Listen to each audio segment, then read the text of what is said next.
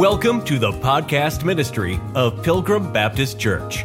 Wherever you're listening from, welcome. We pray that the truth from the Word of God speaks to your heart during today's message. The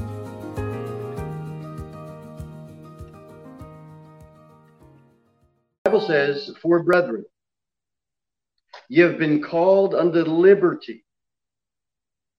Only use not liberty for an occasion to the flesh, but by love serve one another. For all the law is fulfilled in one word, even in this, thou shalt love thy neighbor as thyself.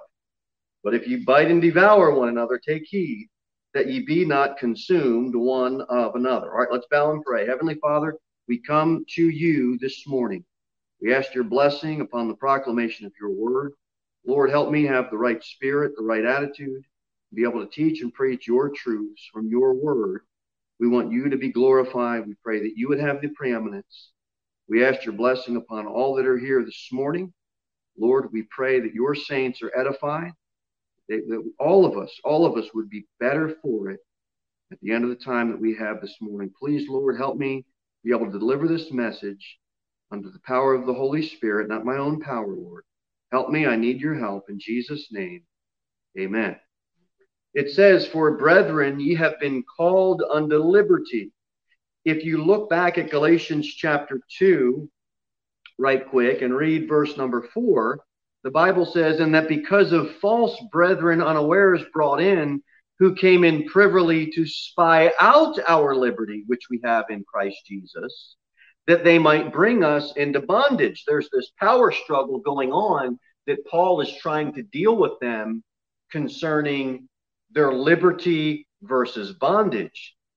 People are going to come in unawares and try to do that. Happened in Paul's day. It's going to happen in our day. It's not going to stop out until the Lord comes back. Privily, they're going to come in. We saw that in Galatians two when we went through that chapter verse by verse. In Galatians chapter five, if you look at verse number one, he establishes the fact at the start of this chapter. And we already preached on this, but he establishes liberty. "Stand fast, therefore, in the liberty wherewith Christ hath made us free." So we saw back in Galatians two this contrast of liberty versus bondage. And now we see that it's synonymous, synonymous with, at the start of the fifth chapter, liberty and freedom. You're free. I am free. And he reaffirms our liberty in verse number thirteen, towards the middle of this chapter, by saying, "For brethren, ye have been called unto liberty." What is the purpose then of our calling as Christians? Liberty, liberty, liberty for all Christians. We looked at this before um, as we tune in on the emphasis given to liberty in chapter five, but we looked at this before in First Thessalonians four when the Bible says, "For God hath not called us unto uncleanness, but unto holiness." In First Thessalonians four, when we're going through that book verse by verse on Sunday nights, we looked at we're called not to live an unclean life, but a holy life. We're called unto holiness. We're called unto liberty. And we're going to see those two terms synonymously be, be built in with one another, because both are right and both have, one will support the other and vice versa.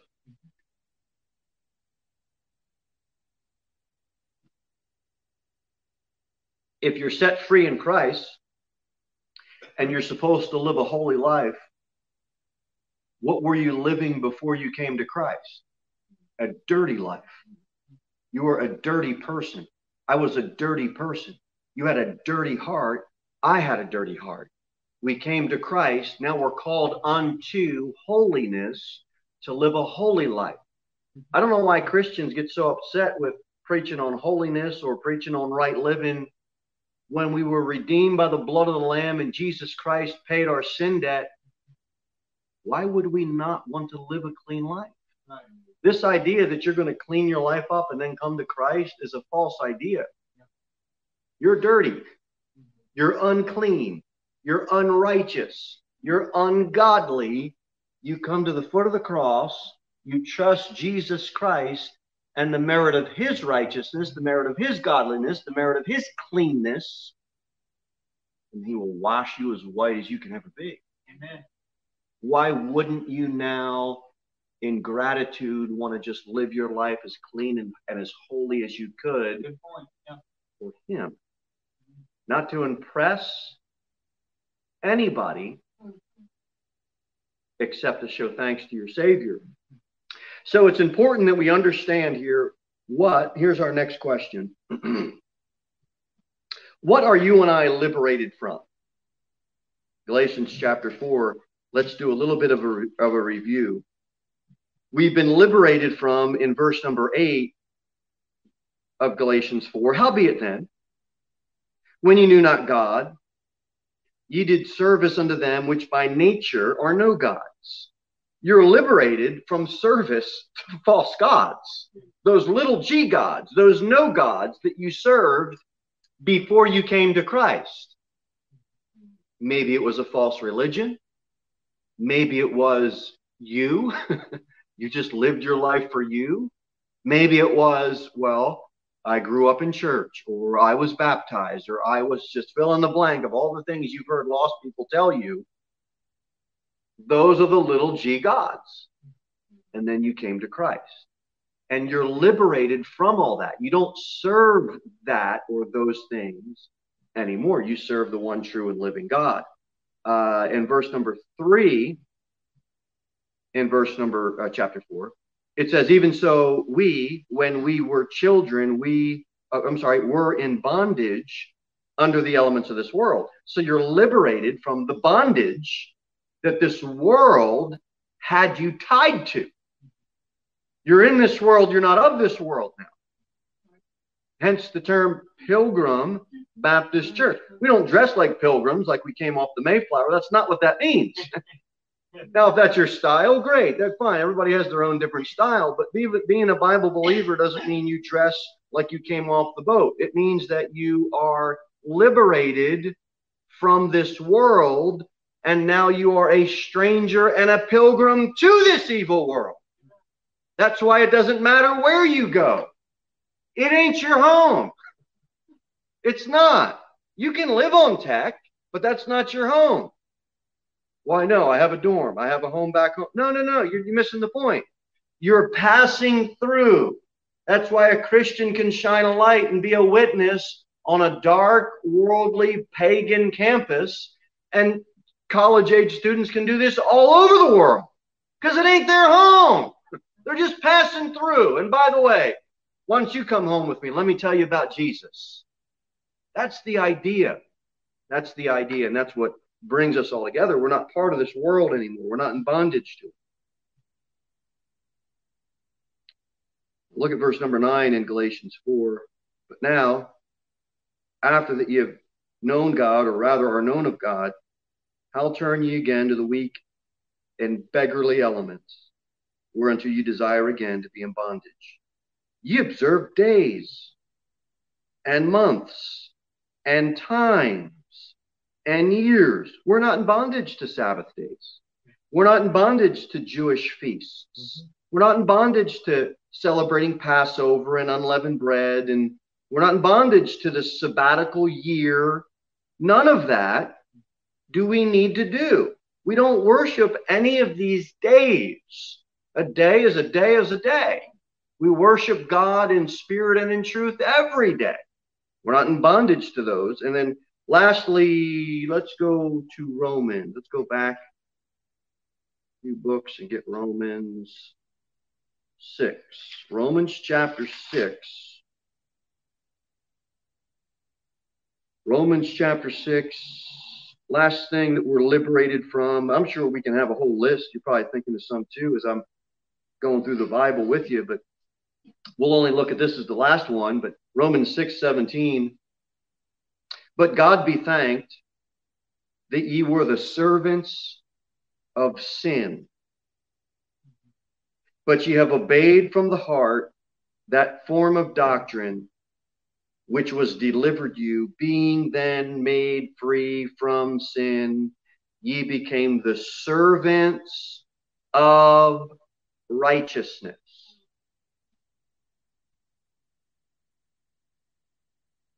You have a choice who you will serve. You have a choice. Now, I realize without the Holy Spirit prodding us and without the Holy Spirit seeking us, I realize nobody gets saved. But the fact of the matter is, the Holy Spirit is active, and the Holy Spirit is part of the Trinity, by the way. Yes. It's a real, okay, so it's real. You are going to serve that which you want to serve. You're not a slave to Christ. You are a servant to Christ. A slave doesn't have a choice. A slave is, no, you're doing this. Who do you want to serve? I'm a slave to Christ. Well, that's funny because you're not really living for him. like, I, we, and we can all look at our lives one in one way, shape, form, or another and say, you know what? You know what, Lord? I really can use some help in this area. We've got to make a choice. Do we desire to serve ourselves and our flesh like we did before we were lost? And I know we're battling this flesh. I know Romans seven. I know all that. But the bottom line is we've got the indwelt Holy Spirit.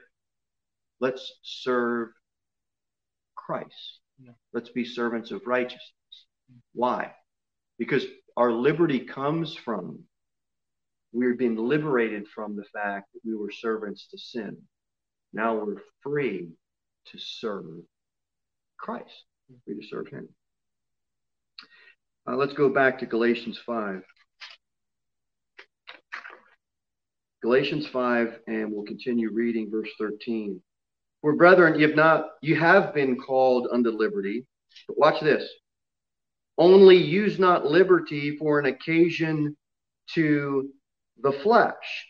There was the women's liberation movement that came out, and they said all sorts of things. They said, I'm free. I'm going to be liberated. You know what they did? They chopped all their hair off so that they can look in the mirror and say, I am not going to be identified by my femininity. I am me. I am going to look in the mirror and I am me. And they did all of these things to just say, you know what?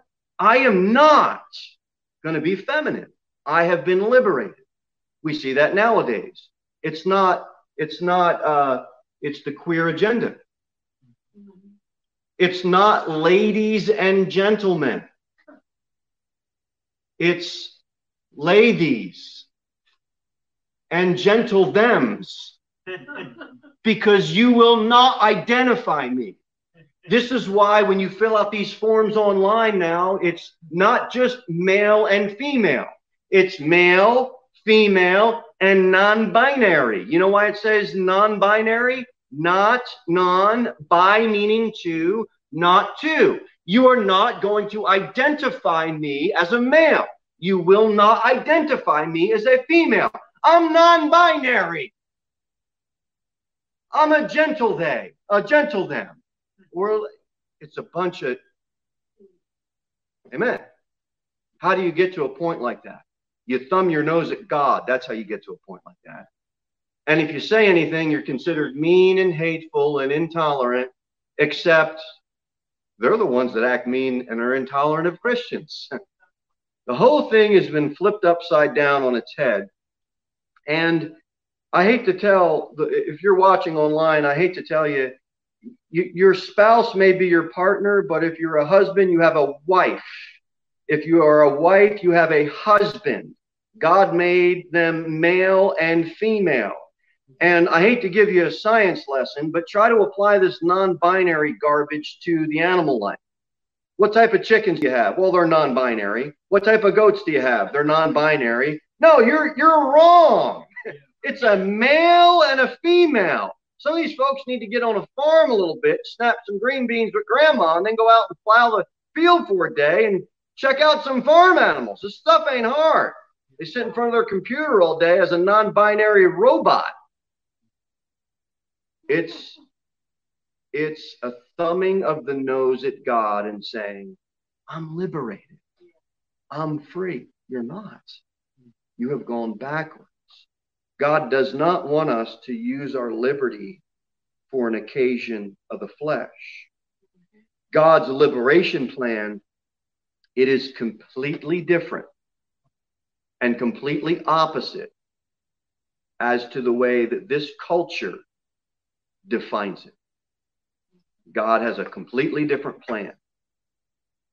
And we see in Galatians number uh, verse number thirteen, the last word there after uh, right before the comma, use not liberty for an occasion to the flesh. What's the flesh? The flesh, you can say, is equal to, like what we did in math. Remember that? Wesley still does this stuff. He's got more math than I can't even understand what he's learning. But I can understand this. This is easy for me. The flesh equals the sin nature, which we all have. And if there's one thing that we hate about ourselves, it's the flesh.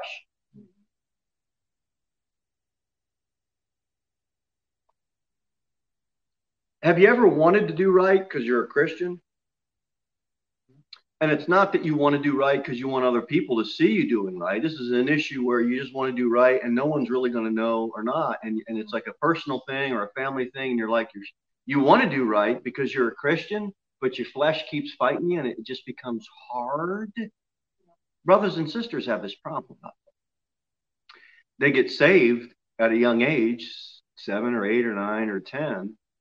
And then a few days later, the parents wonder why they're fussing at each other because they're saved. Well, their flesh didn't get saved. But, you know, I've wanted to do right, and I just battle that flesh. We all can relate to that. That flesh is the sin nature.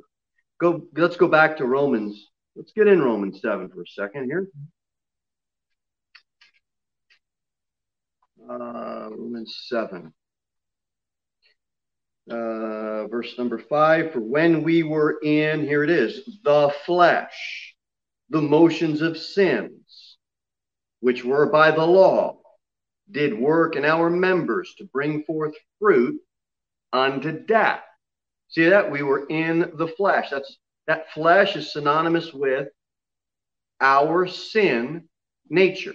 Go down to verse twenty-five at the end of the chapter. I thank God through Jesus Christ our Lord.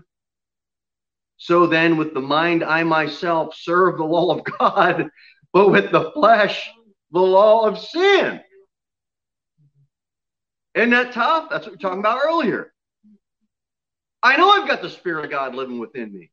It's just in my flesh dwelleth no good thing. That's why we get set off so easy.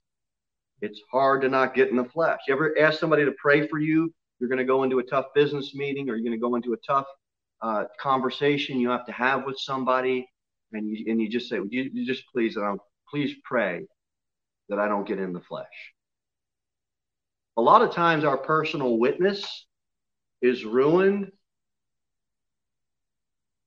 not by the fact that we gave somebody the gospel, but by the fact that we got in the flesh and our flesh offended them. Should the cross offend them? Yes. Should the fact that the Bible tells them they're a sinner offend them? Yes. Should the fact that the Bible tells them because of their sin, they're separated from God and the only Savior that can solve their sin problem is the Lord Jesus Christ? Yes. All of that will be an offense. But when the offense becomes you and when the offense becomes me, we're off track. We're in the flesh. The only thing we want offending them is the truth of the gospel, not us. And I, look, I've been there as much as you've been there, where it's like the thing starts off well, and then by the time it ends, you're like, I just got to go take a nap because I'm just worn out, and I wore him out. We've all been there. Flesh. Everybody knows how to race kids. Well, if you if you heard Brother Vic's second message, you would have. I, I thought they were going to come shut us down, just cut the feed. Him preaching on the family. By the time he got to the switch, I'm like, oh no, it was good preaching. Yeah. Now, don't don't we all know these biblical principles about how to raise our children? We all know them. And we tend to, as parents, use that as spiritual fuel to justify our unrighteous anger and the way that we're handling it wrong, because we've got other spiritual, we got other verses to kind of make the whole thing spiritual, and it's not. We do that with witnessing. We become the offense. We do that with child rearing. We can mess up a spanking or a whooping just as fast as a lost person, and we got scripture verses to back it up. We do that. Husbands do this with wives. Wives do this with husbands. I'm telling you, fellas, the minute you tell your wife that she has to submit, you're just all face. Yeah, sure. She knows she's supposed to be submissive. She read that verse. We've got scripture to back up everything that we want to do. Why? Because of the flesh. Because of the flesh. I'm not saying I've got it all figured out. I've said I got enough figured out from learning the Bible that I know that in my flesh dwells no good thing. So this thing is, is easy, but it isn't as easy as we try to make it sometimes. Romans eight, verse number three, for what the law could not do, in that it was weak through the flesh. The flesh is synonymous with sin nature. God sending his own son in the likeness of sinful flesh, and for sin, condemned sin in the flesh. We looked at all this. We did all these, uh, this series about the timeline of Jesus' death and his resurrection. We, we looked at when he died on the cross, it didn't affect his soul. He bore his sins in his own body. And so we, we talked about that. So this flesh and this sin nature, we see it synonymous. For they that are after the flesh do mind the things of the flesh. They that are after spirit, things of spirit. We see that the flesh is synonymous with the sin nature. One more. Verse number eight. So then they that are in the flesh cannot please God. But ye are not in the flesh, but in the spirit. We see that synonymous, that the flesh is synonymous with our sin nature. Second Peter says they allure through the lusts of the flesh. So that's just some ideas, what the Bible says concerning the flesh and equating it to our sin nature. What's the goal? Let's look at this. What's the goal of the flesh? The goal of the flesh is to completely and utterly and absolutely pervert the liberty that we have in Christ. Galatians chapter five, it says, only use not liberty for an occasion to the flesh. That's how the flesh will pervert the liberty and the freedom that we have in Christ. They'll use it as an occasion, an occasion to sin, a license to sin, the launching pad as to justify what they're about to do that's wrong. And they wave the flag of liberty. I'm free. They've done it since the beginning of time. The women's lib movement was no different. They were doing what people have done all the time. They take liberty and they say, see, I'm free. And you know what? You and I are free. Because if you want to leave here today and tomorrow morning wake up and go do something sinful, you can. And I can. Now, I thank God that I don't want to. I thank God that opportunities aren't put in front of me that would change my want to to, well, I want to, I just know I can't. Okay? Everybody thinks, you know, everybody reads these books about how to control their eyes with lust. And, you know, you, they give them to these young fellows. And they're good books, I guess. They're good. I mean, I've read them, and, and there's some good principles. But this idea of the eye bounce. I don't know if you, you, you all have heard this eye bounce. Well, you see something lustful, you just look away. Well, okay, that's great. But what if you look away and you're still lusting? What if you still like it? I pray that God would bring that out of our hearts. You're free to look at whatever you want to look at. You're free to go wherever you want to go. You're free. You're liberated. But why don't you want to be a servant to Christ? Why don't you want to live a holy and righteous life because you were saved out of an unholy and unrighteous and unclean life? I want to be clean and holy and live that type of life because I was so dirty in the muck and mire of sin. That's the idea. But God isn't going to swallow you up. The earth isn't going to swallow you up if you decide to go down to the bar and do something you ought not to do. You can do it. I don't want you to. God don't want you to. But you're free to do it. So the proper use of liberty is pretty simple. Let's move on to our next point. But this is God saying, look, on the contrary, by love, serve one another. We're to love. We're to serve. We're to do the one another. So here's why we're free. Here's why we're liberated. It's going to come as a shock. To serve one another. Saved husband, you know why you're liberated and free? To serve your wife. Wives, you know why you're liberated and free? To serve your husband. Spouses, you know why you're liberated and free? To serve your children. Christians, you know why you're liberated and free? To serve your church family. Christian friends, you know why you're liberated and free? To serve each other. Yeah, but I want to. I know you want to. I want to too. There's things that I want to do where I have to say, you know what? How can I serve somebody else? And it was a perfect example leading up to the conference. Everybody just stepping in and serving, which is a blessing. We're not going to be one of those churches where uh, the preacher has to do everything. Because the preacher doing everything, number one, it's going to burn the preacher out. Number two, the preacher has a wife too, and he's supposed to be a husband. He can't just do church work twenty-four seven and forget he has a wife. And number three, you really want me doing everything? I hate to tell you, you don't want me thinking up ideas on how to make this church look pretty. It ain't going to look pretty. It'll look rough. And believe me, I've looked at some places and, and some of the ladies have just shot me down and said, oh, you really want to? You don't want me doing everything.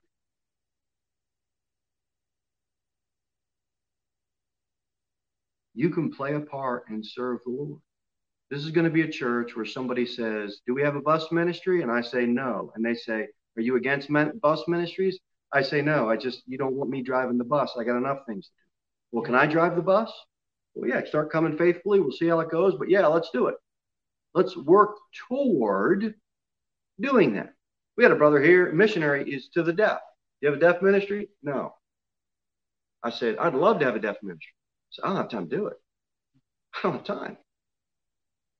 I'm, I'm so consumed with the pulpit ministry and trying to study God's word that you don't want your preacher spread too thin. I said, love to have deaf ministry. How do we do it? He's doing some research for us. I said, we're going to do the same thing we're doing with the bus ministry. We're going to pray that God, it would put upon God, God would put upon someone's heart. We want to take up a deaf ministry. We're going to do a nursing home ministry. Good. We pray that God will put it upon someone's heart to lead that up. Want to do a V B S? Yeah, sure. Let's pray that God will put it upon someone's heart to do that ministry. Because everybody is free to serve Christ. And I want people to find that freedom here that they can serve the saints. That's the proper use of liberty. And we don't want to forget, uh, where are we at? five thirteen.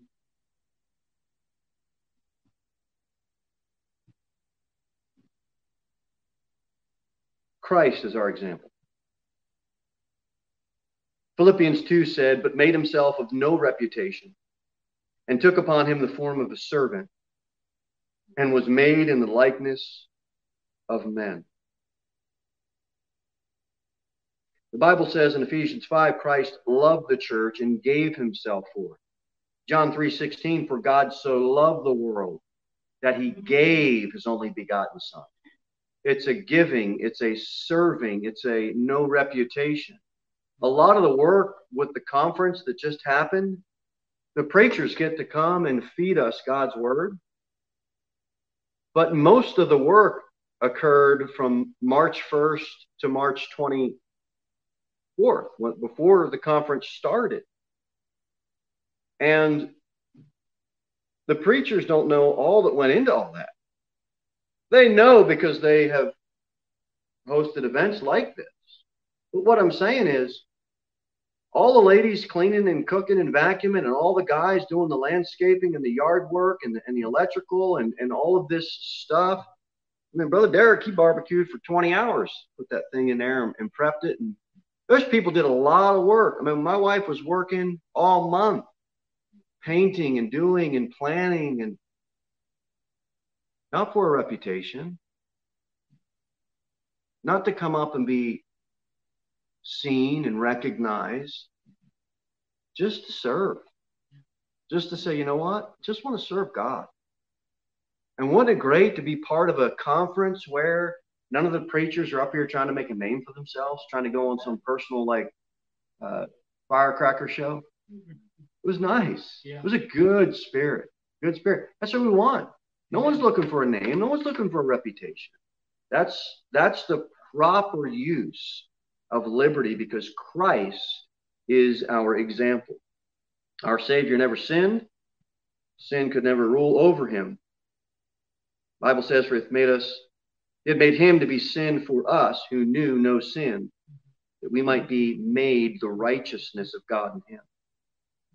Jesus had complete liberty, yet he chose no reputation, form of a servant, and loved the church and the world so much that he gave himself for it.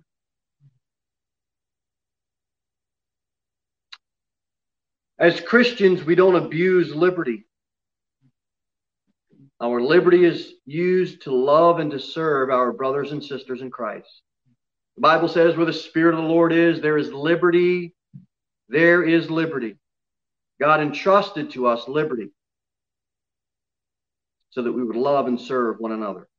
And it should be the natural result of the Holy Spirit living within us. We saw that this past week, touched on that. In verse number thirteen in Galatians five, we have two commands. The first command is this: use not liberty for an occasion to the flesh. The second command is this: but by love serve one another. As we start to close out, I want to take one last look. I want to take a look, our, our last points here, at why God gave us these two commands. Let's read verse fourteen, Galatians chapter five, verse fourteen. For all the law is fulfilled in one word, even in this: thou shalt love thy neighbor as thyself. You know why he gave us those two commands in Galatians chapter thirteen? The first reason is because love fully expresses the law. Leviticus chapter nineteen, you don't have to turn there for way of time, but the Bible says, thou shalt not avenge nor bear any grudge against the children of thy people, but thou shalt love thy neighbor as thyself, semicolon, and then it says, I am the Lord. You know why they were doing it? Because they love God. Or they should be doing it because they love God. We see it all the way back in the, in the Old Testament. Matthew twenty-two, Jesus said unto them, thou shalt love the Lord thy God with all thy heart, with all thy soul, with all thy mind. This is the first and greatest commandment. And the second is like unto it: thou shalt love thy neighbor as thyself. On these two commandments hang all the law and the prophets. Romans chapter thirteen, owe no man anything but to love one another. What do you owe each other? Love. Love. That's what we owe each other. And I know this modern church is just take this whole rainbow flag, lovey-dovey, false gospel and false Christianity all the way as far down to the depths of hell as you can take it. I know that. But just because they take the word love and completely redefine it biblically, that doesn't mean we can't learn from it scripturally and apply it to our lives. We should love one another. The reason we go out and preach the gospel isn't to tell somebody off and show them that we've got something that they don't, and that we're, and our attitude is we're actually happy they're going to hell. That's not love. Christ commended his love toward us, and that while we were yet sinners, that's love. I know you're a sinner. I need. I know you need a Savior, just like I do. Let me tell you my story, and I'll tell you how I got saved. And you should be giving them the gospel because you got a tear in their heart, not because you're happy that you can out Bible them or out argue them. We've got to be careful. For this, thou shalt not commit adultery. Thou shalt not kill. Thou shalt not steal. Thou shalt not bear false witness. Thou shalt not covet. If there be any other commandment, is briefly comprehended in this saying, namely, thou shalt love thy neighbor as thyself.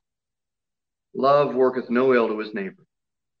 Therefore, love, here it is, is the fulfilling of the law. Got some hay from my neighbor. Got to feed these sheep over the winter. So he cuts hay. And he sells most of it to some bigger outfits. I think he sells to the co-op, actually.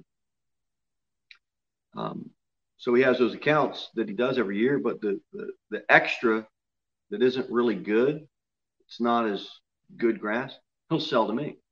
He doesn't have anybody buying it. So he gives me first dibs on it. So I bought it from him. And uh, started getting some of it. And I, so I said, I said, man, I said, this hay, it's not as good as last year. I said, it's so stemmy. They're not really getting much out of it. And so he said, oh, yeah, don't don't worry about it then. I said, I'll, next season, we'll make sure I, I get it back to you. Well, he had called me a couple times throughout the winter, and he said, hey, you can come by and grab some more hay. I've got some extra.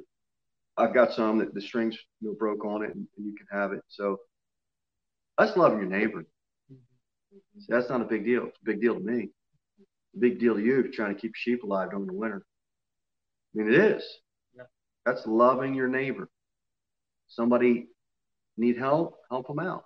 Well, I'm only going to help them if I can give them the gospel. Well, maybe get over that.